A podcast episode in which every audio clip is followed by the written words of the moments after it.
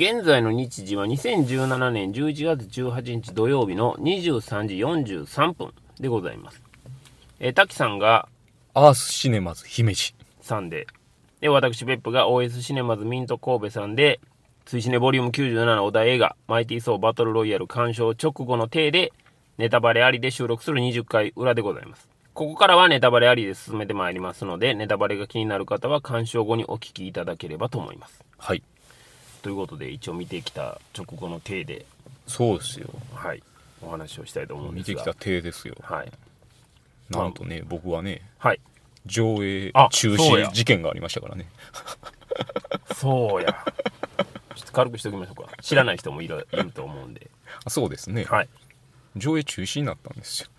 機材トラブルで。あれって日曜日の朝ですか？日曜日の朝ですね。日曜日の朝でした。えどっちやったっけ？土曜日の朝やったっけ？どっちかですよね。どっちかなんですよ。朝一の回です。朝一でした。はい。で、マイティー・ソーを見にですね、はい。割とおじさんとかもたくさんいるような環境でね、あ、そうなんですね。そうなんですよへー見に来てたんですけどね、15分立てど、うん30分立てど、全然映画が始まらない。あれですか？予告とかは流れてた？予告も流れない。予告も流れない。そうなんですよあらで、まあ、結局、その日は、ーはい。もう、あの、どうしても、あの、映らないんですいません、みたいなのになって、中止になったんですけど、まあまあそうでしょうね。まあ、映ってないやから、まあそうなんでしょうけども。で、なんかすごい切なかったですね。切ないですよ。僕は別にね、まあいいんですよ。うん。まあ、しゃあないじゃないですか。まあね、まあまあ、機材の問題ですから。朝一ね、うんマイティー・ソーを見に来たそこそこの年配の人たちとか、なんかすごい悲しいなってなって、ああ。わざわざマイティー・ソーこの時間に見に来てう、ん。この仕打ちみたいな。ねえ。まあまあ。朝一の方がね、まあ都合がいい、良かったのかもしれないですし、まあまあ、それこそ滝さんに至っては、はいはいまあ一生懸命時間作って、そうですよ。何度か僕も結構大変やったんですけどね。やのに、は弾かれるとい。いう。弾かれましたね。しかもあれでしょ？初めてじゃないんでしょ、機材トラブルは過去に2回ありましたね。今回でも3回目？3回目やけど、あの、完全に映らんかったんは初めてですけどね。はい。そうなんだ。今までは、あの、遅れたり、うん。途中で画面が真っ暗になった。えしばらくみたいなことはあったんですけどね。はい。そうなんで。すよ。でも一応その続きから見れたっあ、その時ていうはそうですね。感じやったんはいですね。でも完全に見れなかったのは初めて。そうですね。やそういう時ってどういう感じなんですか？払い戻しですか？払い戻し、プラス、うん。えー、次回の優待券はもらいました。優待券というのはただ券？ただ券です、ね。おおなるほど。はい。じゃあまあまあ、まあまあまあ。っていう感じで。まあまあまあまあまあまあ、みたいなね。まあまあ、そこまでしてくれるんやったらな、みたいなまあはい。非常にあの、はいゴッサム的な、そうですね。ゴッサム的な型の付け方ということで。そうですねはい。まあ、無事見れました。ああ、まあね、はよかったです。よかったです。はいじゃあ、もう久しぶりなんで、はい滝さんからお話をあ僕からします？そうですねはい。はい、行きましょうか。マイティソー、ラグナロク、ラグナロク、バトル最。高、最高でした。最高でした。めっちゃ面白かったです。うんはい。めっちゃ面白かったです。具体的に行きましょうか。具体的に、そうだなまあ、面白かったですよ。面白かったのは分かりました。これ何あの、2ヶ月ぶりでなんかもう、感覚がつかめてない感じがあね。乗れてない感じあります。じゃあ、ちょっと僕先行きましょうか。はい、はい、はい。あの、表の回で、はい。僕その監督の前作、はい。シェアハウス・ウィズ・ヴァンパイはいはいアが、はまあもう一つ乗れなかったみたいな話をしたと思うんですよ。で、その時に、野球で言うたら、ボール1個外したぐらいの感じが、はい、はい。すごい振り幅が少なく感じたとうん。いうような話を表の回でしたと思うんですね。で、そういうお話を作る人が、こういうビッグバジェットのはい。作品に抜擢されて、はい。どんなものを作るのかなとはい。いうような作品の評価も含めてフラットに見れるかなっていう話をしたと思うんですけど、まあ、結果見て僕は、うんうんまあほんまに滝さんと一緒で最高やったと思うんですよ。最高やったと思うんです。で、まず、シェアハウス・イズ・ヴァンパイアを見て、うん。このマイティー・ソーの監督に抜擢する、へその、目の。確かさはあ。っていうのは、はあこれどっから来んねやろうと。は例えば僕がですよ、あ。はい。マーベルのうんうんそういう役についてたとするじゃないですか。で、まあ小さい作品からちょっとフックアップしようぜみたいな話になって、シェアハウス・イズ・ヴァンパイアを見ても、はいはい。これそうの監督にいけるなとはやっぱ思ってないんですよね、絶対に。にそれを、あそうの監督に抜擢して、しかもこんな最高な映画を作ってしまうっていうのはうん。すごいなと思うのと、あと、まあマーベル・シネマティック・ユニバース、うんうんいろんな作品うん。がありますがそれぞれにうんやっぱりあの個性があって、うん色がついて非常にはいそのコーナン使い分けれるはいはいはい。てるなっていうところがあったんですけどまたそこに1枚ね使える弾がー1個増えたなとはいはいはいはいはい。いうのはすごく思いました。正直びっくりしましたね思ってた以上に面白いですよね。思ってた以上に面面白い白いですね。あの、ちゃんとうまさもあって、その僕、表の回で、はい。舞台がアスガルドやったら、はいはいはい。乗れるんかなみたいなのがあったんですけど、はい。そこも一回ノルウェーうん。に行って、ね。みたいな流れを踏まえるじゃないですか。そうですね。ドクター・ストレンジ。そう。とかも入れてくるしめっちゃうまいんですよね、う実はいね。ですよ。あれがなかったら、やっぱ僕は、その、まあ言っても CG 世界がどうなろうが、あんまどうかなみたいななってたかもしれないですよね。ああなるほどね、うん、うんうんうん僕ね表の回で、そのボール1個外すのが、はいこのスケールがうんぬんみたいな話をしたんですけど、そうでこう笑いを取るのもうん。うん。外しなんですよはいはい。ただその外しがシェアハウス・ウィズ・ヴァンパイアみたいな小さな作品やとうん。ボール1個外しただけであんまり振り幅感じひんのに、うん。そうになると、はいボール1個外しただけではい。すごい振り幅になるああ。っていうところがはいはいはいはいはいはい。これがバジェットなんやって思いましたあねーなるほどななるほどなバジェットをかけることが、はいはい結局まあそのバジェットありきみたいな話ではなくて、うんうんうんバジェットをかけることでやっぱりうんうんできる、出てくる仕上がるもんっていうのがあるはいはいはいはいと思うんですよそれがあの監督のはいはい。資質と相まってうん。ボール1個外すことがうん。こんなに有効になるのかとうん。それでもやっぱ監督の資質絶対ありますよね。バジェットがでかくなったから、ボール1個外すのが怖いっていう人もおると思うんですけど、そうなんですこはきっちり外してるんですよね外してきよるんですよ、そこは結構勇気がある行為やと思うんですよね。そうたとえボール1個にしても、それはバジェットがでかい分、リスクはあるから。リスクはめっちゃあるんですよね、うんうんうんでもそれをやっぱり思い切ってやることで、だね。振り幅ができ出て結果的に作品に厚みも出てしまうというそうだね。なんともまあ素晴らしい結果になったなと、だいぶ思い切ってやってる感じはありますけどね。と思うんですようんうんそれが良かった。うん、あのそうな話で言えば、うんやっぱり、うんまあ、ロキが、うんまあ、非常にうんキャラクターとしても立ってるしまあ彼が全てを担うというようはいな。汚れ役もやるし、コメディリリーフもやるしみたいな感じで、まあ、彼に過負荷をかけてるような状況っていうのがそうのアキレス腱みたいなとこやったんじゃないかなと思ってたんですよ。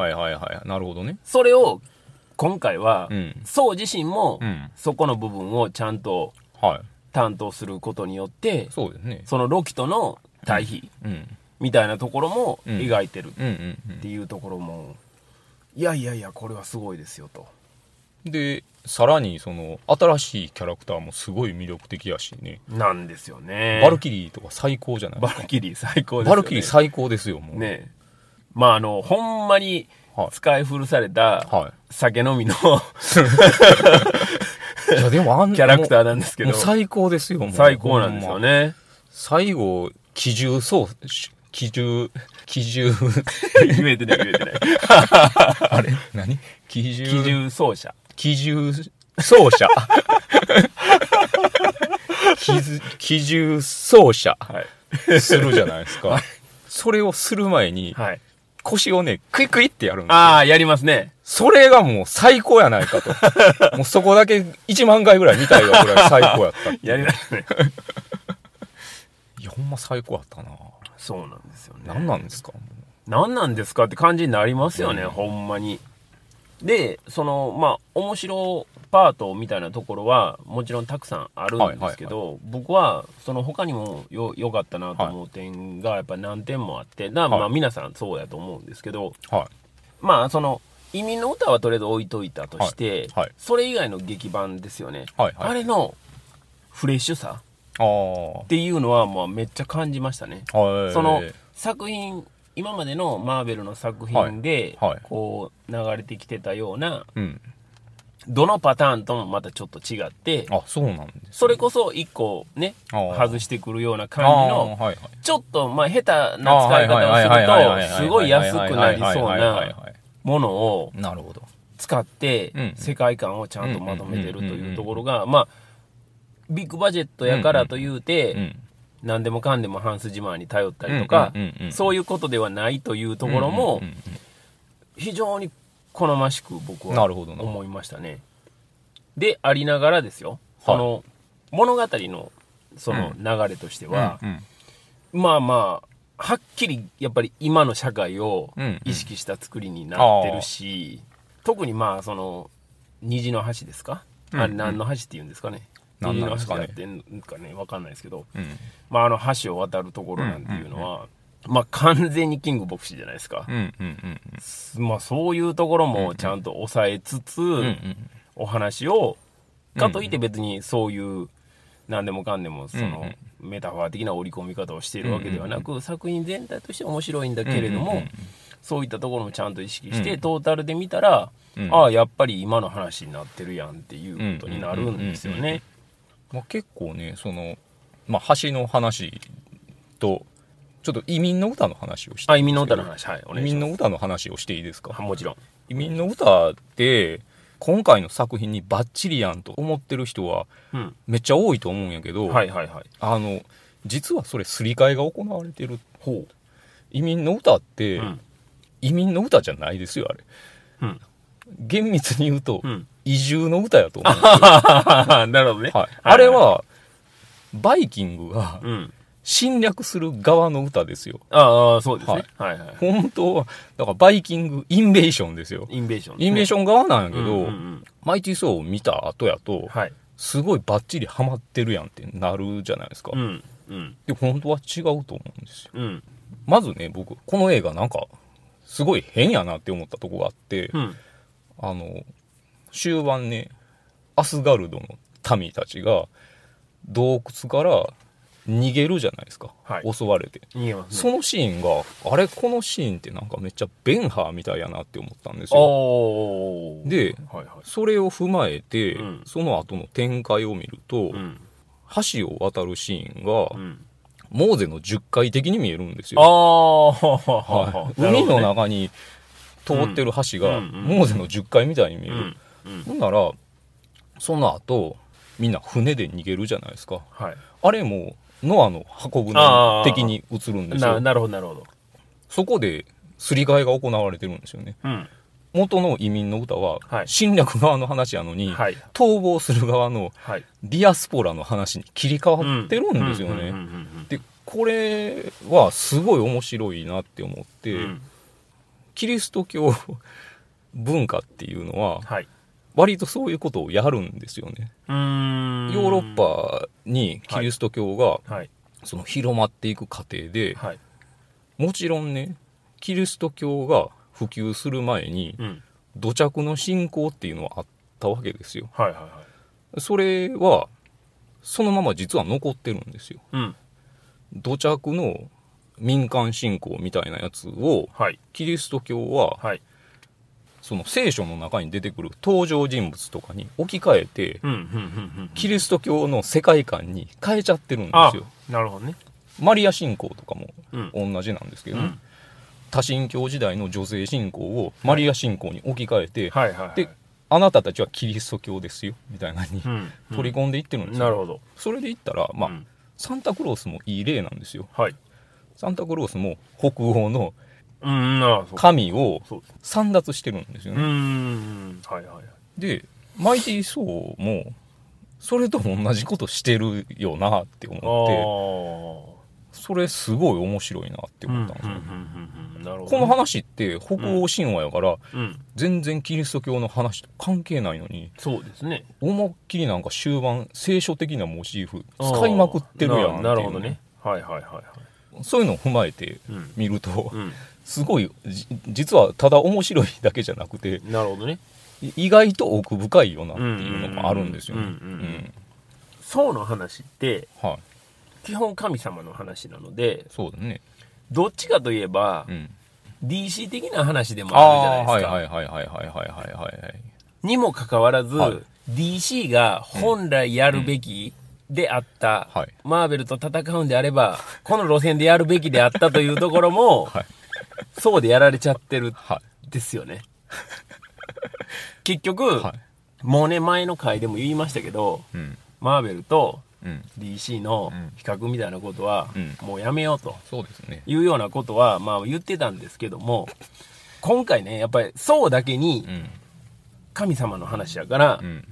超人的な戦いをうんどういうふうに見せるかってなった時に、うんこれすごいやんって思ったんですよ、これ見たかったやつやんってやっぱ思ったんですよね、しかもご丁寧にですよ、スローまで使うわけですよ。そのスローの使い方のこの差よっていう話なんですよね。悲しいですね。ちょっと悲しみを。もうねえブレードランナーの軽並みにちょっと切なくなりましたよ。だいぶ切ない。だいぶ切ない。だいぶ切ないでしょ。悲しいな。DC を見るときは悲しみベースで見たら面白いかもしれへんな。あそうですね、は今今度からはあの K を見るような目線で見た方がいいかもしれませんよね 涙なしでも見れない。涙涙なしで見れないというぐらいにした方がいいかもしれませんそれでは、えー、と皆さんからいただいたツイートをですねご紹介したいと思います、はい。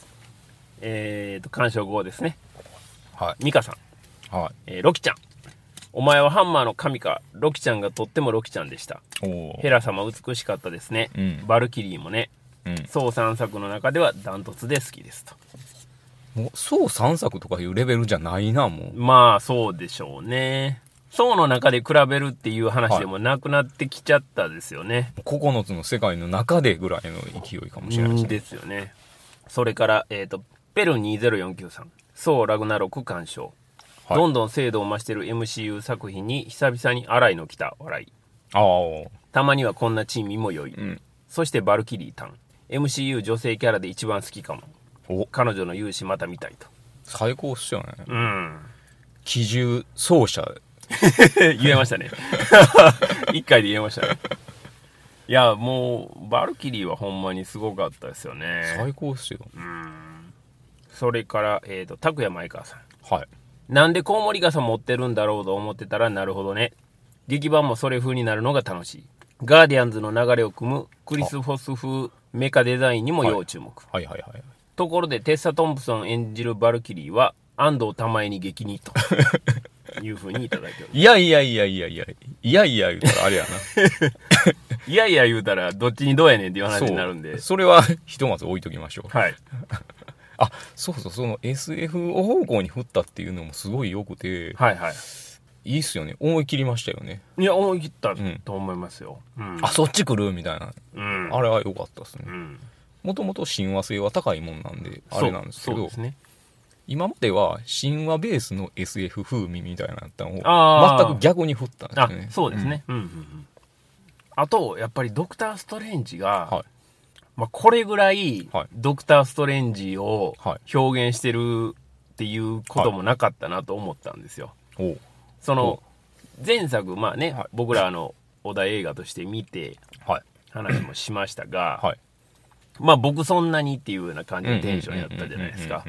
でもあの短い登場時間の中でうんドクター・ストレンジってこんなやつやでっていうのをまあ十二分に見せてくれたっていうのあれ見ただけでもうん。ドクター・ストレンジ多分ファン増えると思うんですよあの一瞬だけでもドクターストレンジ、ちょっと次回が楽しみですね。ねえだから誰が監督するかによってもやっぱりこれぐらい変わってくんねんなっていうのは一作目はやっぱ置いた感じがあるんかな。うーんかかお気に入った感じがねうん。紹介感が強かったかもしれないね。うんだからそこがね、まあバランスとして難しいうん。なとは思うんですけどね、やっぱ初めましての映画はね。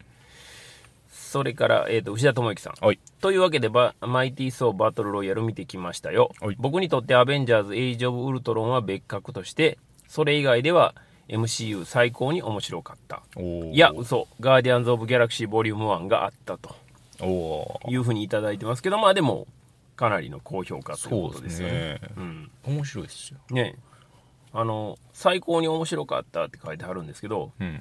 面白すぎて思んなかったみたいなことを前言うてはったと思うんでおすけどー。その辺のあの矛盾はどういうなってるのかなっていうのは気になりますけど。それから兄さん。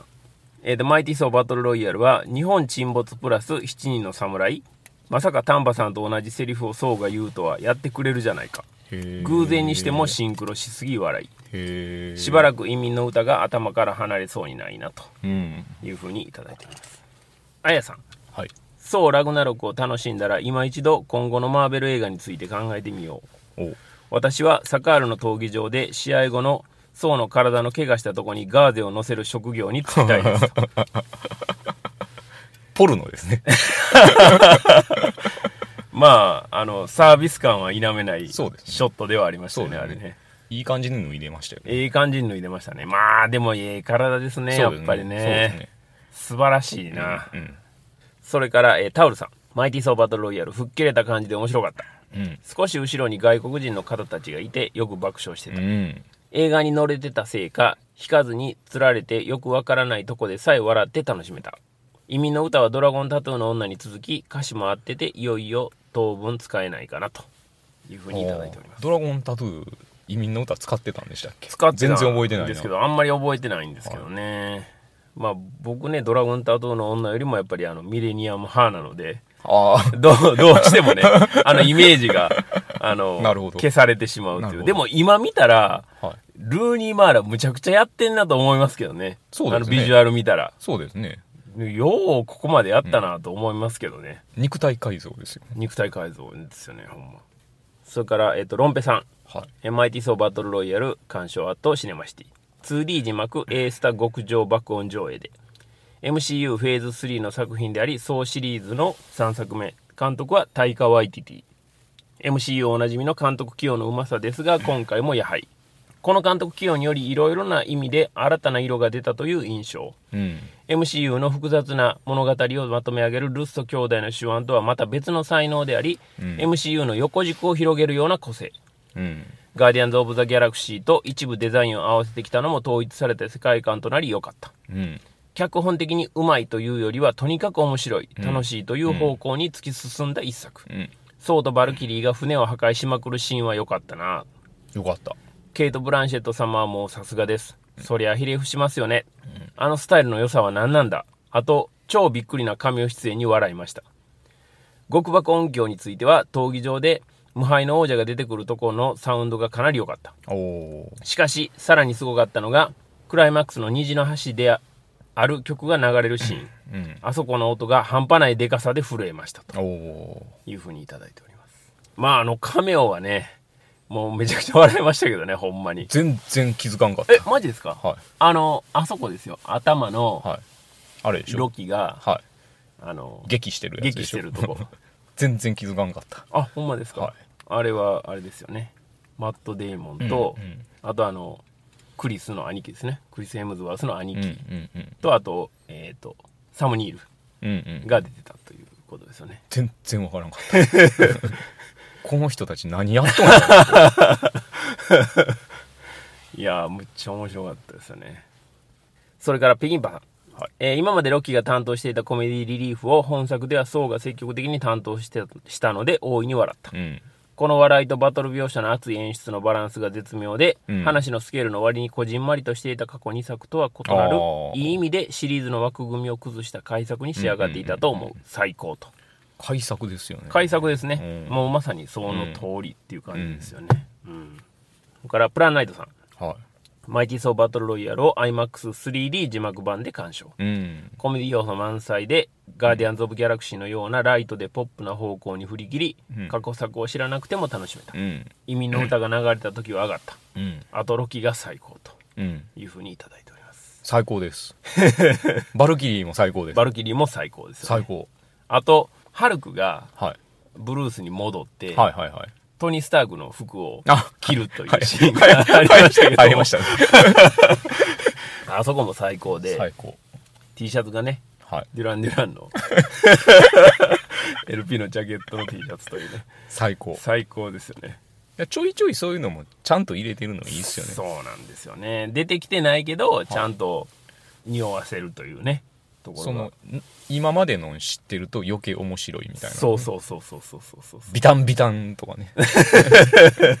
ロキがイエスみたいなのが最高ですよね。そうそうそうそうトニーの T シャツっていうのは、はいまあずーっとこはい。う面々とこう今までもちゃんとそのはい音楽 T シャツをはい続けてるっていうところがあるんですけど、はい。デュラン・デュランも持っとったんかいっていうね。そこ、そこどうやねんっていう。ねそこどうやねんって、う。ん。それ筋通っとんかみたいな微ね妙ですよね。そこの外し方もやっぱボール1個やけど面白いなっていう感じがあるんですよね。それからマーヴェリックさん「えーそうラグナロク」タイカ・ワイティティ監督作品。これは面白い。うん。肩の力を抜いてコメディに振ってなお存分に楽しめる作品としてまとめてくるとは、うん。MCU 恐るべし、うん。ソウとロキ様いい兄弟でした。うん。こんなのできるんならいっそのことロキ様主演のスピンオフを希望します。ああ。それやるとちょっとね、またちゃったりするんですよね。そうなんですよね。そこが難しいとこですわ、うんうんねやっぱりね。あの主役を張ることで、うん。輝きを失っちゃう人ってやっぱいるじゃないですか。いる。これがまあまあ光と影みたいなところがあってですね、そうなんですよ。ねあの難しいとこやろうなと思うんですけどまあでもそれをまたねうん。ひょっとしたら可能にしてくれるような人が才能としているかもしれないと思わせるのが怖いですね。このマーベルの怖いところなんですよね怖いそれから井ノ原さん、はい。えーそうバトルロイヤルとても面白かったうん。ある意味 MCU 内のソーのリブートみたいな作品そうなんだよお前はハンマーの神様じゃないからうん。ようやくソーの単体作で弾けたし、うん。ガーディアンズ・オブ・ザ・ギャラクシー2から次のアベンジャーズとのブリッジとしても最高じゃないか、長尺でコメディシーンも多いのにだれないのは、うん。テンポの良さに加えゴーストバスターズでも見せたクリヘムさんのコメディセンスもあるうん。気がする、劇版がアベンジャーズっぽくなくて軽いのも良かったな、予告編でも使われていたあの曲はマジでヤバかった。うん。うん。ハルクがバナーではなくハルクの状態で日常を送っている光景って実は MCU では初めてではないかな。おー。ソウとハルクが仲良く喧嘩するのは、うん。子供向けアニメのアベンジャーズでは定番なんだがそれが実写で見られてよかったよ。主役チーム4人の口喧嘩はずっと見てたい感じ。うん。ハルクがあの星についた理由って語られなかったけどあそこの原案がプラネットハルクであることを考えるとろくな理由じゃないんだろうないんだろうなという気がする。こしかし、そうバトルロイヤルのことを思い出しながら移民の歌の歌詞を改めて読むと、本当に熱いなとう。うん。いうふうにいただいてうんます。。全くそのままですからね。うん。そうなんですよね。でも全くそのままやったら、地球人は侵略される側になってしまうんですけどね。うん。まあそうですね。地球に行くって言ってましたからね。はい。それから、えっ、と、おじさん。マイティーソーバトルロイヤル。見たら余計にこの放題にハテナがつく。うん。基本コメディで進めつつ、痛快娯楽英雄譚になっていて面白い。うん。あの人もあの人も出てくるよ、とうん。いうふうにいただいております。うん。まあね、放題問題。先ほどほんまね。バトルロイヤルしてへんがなっていう話なんでね。そうなんですよ。あれでしょやっぱプロレスものとしては許せない。いや、そうですよ、それは。ねだってバトルロイヤルしてないですしてないですねう。ん。そんなん言うたら、あの、シビル王の方がバトルロイヤルあ、ですそうですね。からね。そうですね。うん。全然ですよ。全然ですよ。0点 てかバトルロイヤルの意味分かっとんかっていう話になりますからね。分かってないんちゃいます？ね。0点 それから、えーララルーさん。はい本作に出てくるあいつら、もううちの子らに見えて仕方がなかった。長男15歳と見たので、女を怒らせたらあかんよ。これからも、あのやんちゃな弟のことはよく面倒を見てやってなと言っといたけおどー、すでによよく分かっているようだったというふうにいただいています。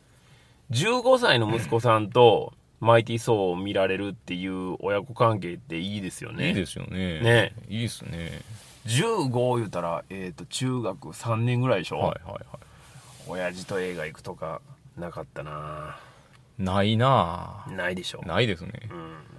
まあ、文化的教養がないですからね。ああ、まあそこは、そこはでかい。それはでかい。この親父ディス。全否定。全否定。それから、えっ、と、はははさん。久々に MCU 見てワクワクしました。というか、ワクワクしかなかった。うんかっこ褒めてます。うん。あとは見れば見るだけ知能が下がっていこうと、かっこ仮想対象風が聞こえるのが快感でした。うんかっこ褒めてます。うん。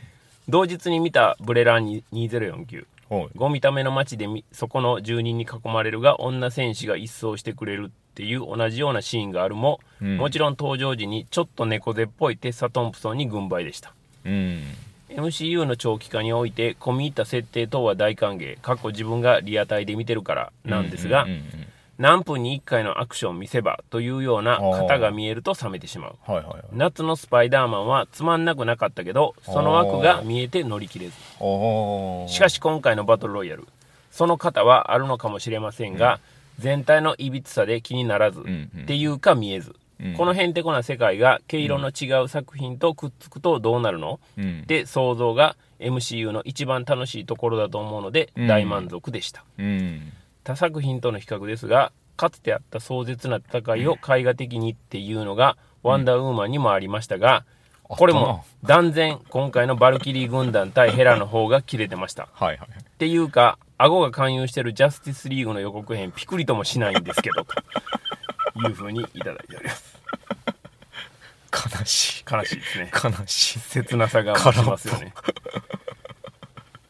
しかもね、その顎と呼ばれてる人はね、はいあの、この昨今のセクハラ 騒動にも 巻き込まれてしまいですね。まあ、ますます悲壮感が増してるわけですけど、いい話やな。ねもうこのままね、いっそね。ねなんでね、あの、バットマンのお金でなんとかならんかったのかなっていう気はしますけどね。それがあかんねやいう話ですけど。そうですね。そういう問題じゃなくなったねそういう問題じゃなくなりましたね。それから、えっ、と、メガネガティブさんからいただいております。マイティー・ソーってこんなに笑えたっけってくらい爆笑。うん。エンドロール後の吹き替えキャスト紹介で、方眼役の浅野忠信のアフレコが、浅野忠信だったのも笑えて最後まで楽しめた。当たり前っちゃ当たり前だけど。うん。音楽の疎い僕でも移民の歌はブルーザ・ブロディで知ってるので、うんの無双シーンは上がったうん。ぜひ滝さんの解説聞きたい、うん。ソウの作3作品の中で一番面白かったとうん。うん。いうふうにいただいております移民の歌はそういうことで。そうですねどうですか？うん、うん、もうねお話をしてまあブロディのテーマで覚えてる人っていうのがやっぱり多くいらっしゃるまあそうですね。んですよねルーズソックスでしょ？ルーズソックスのねはい。元になったと言われてるね、はい言われてないっちゅうね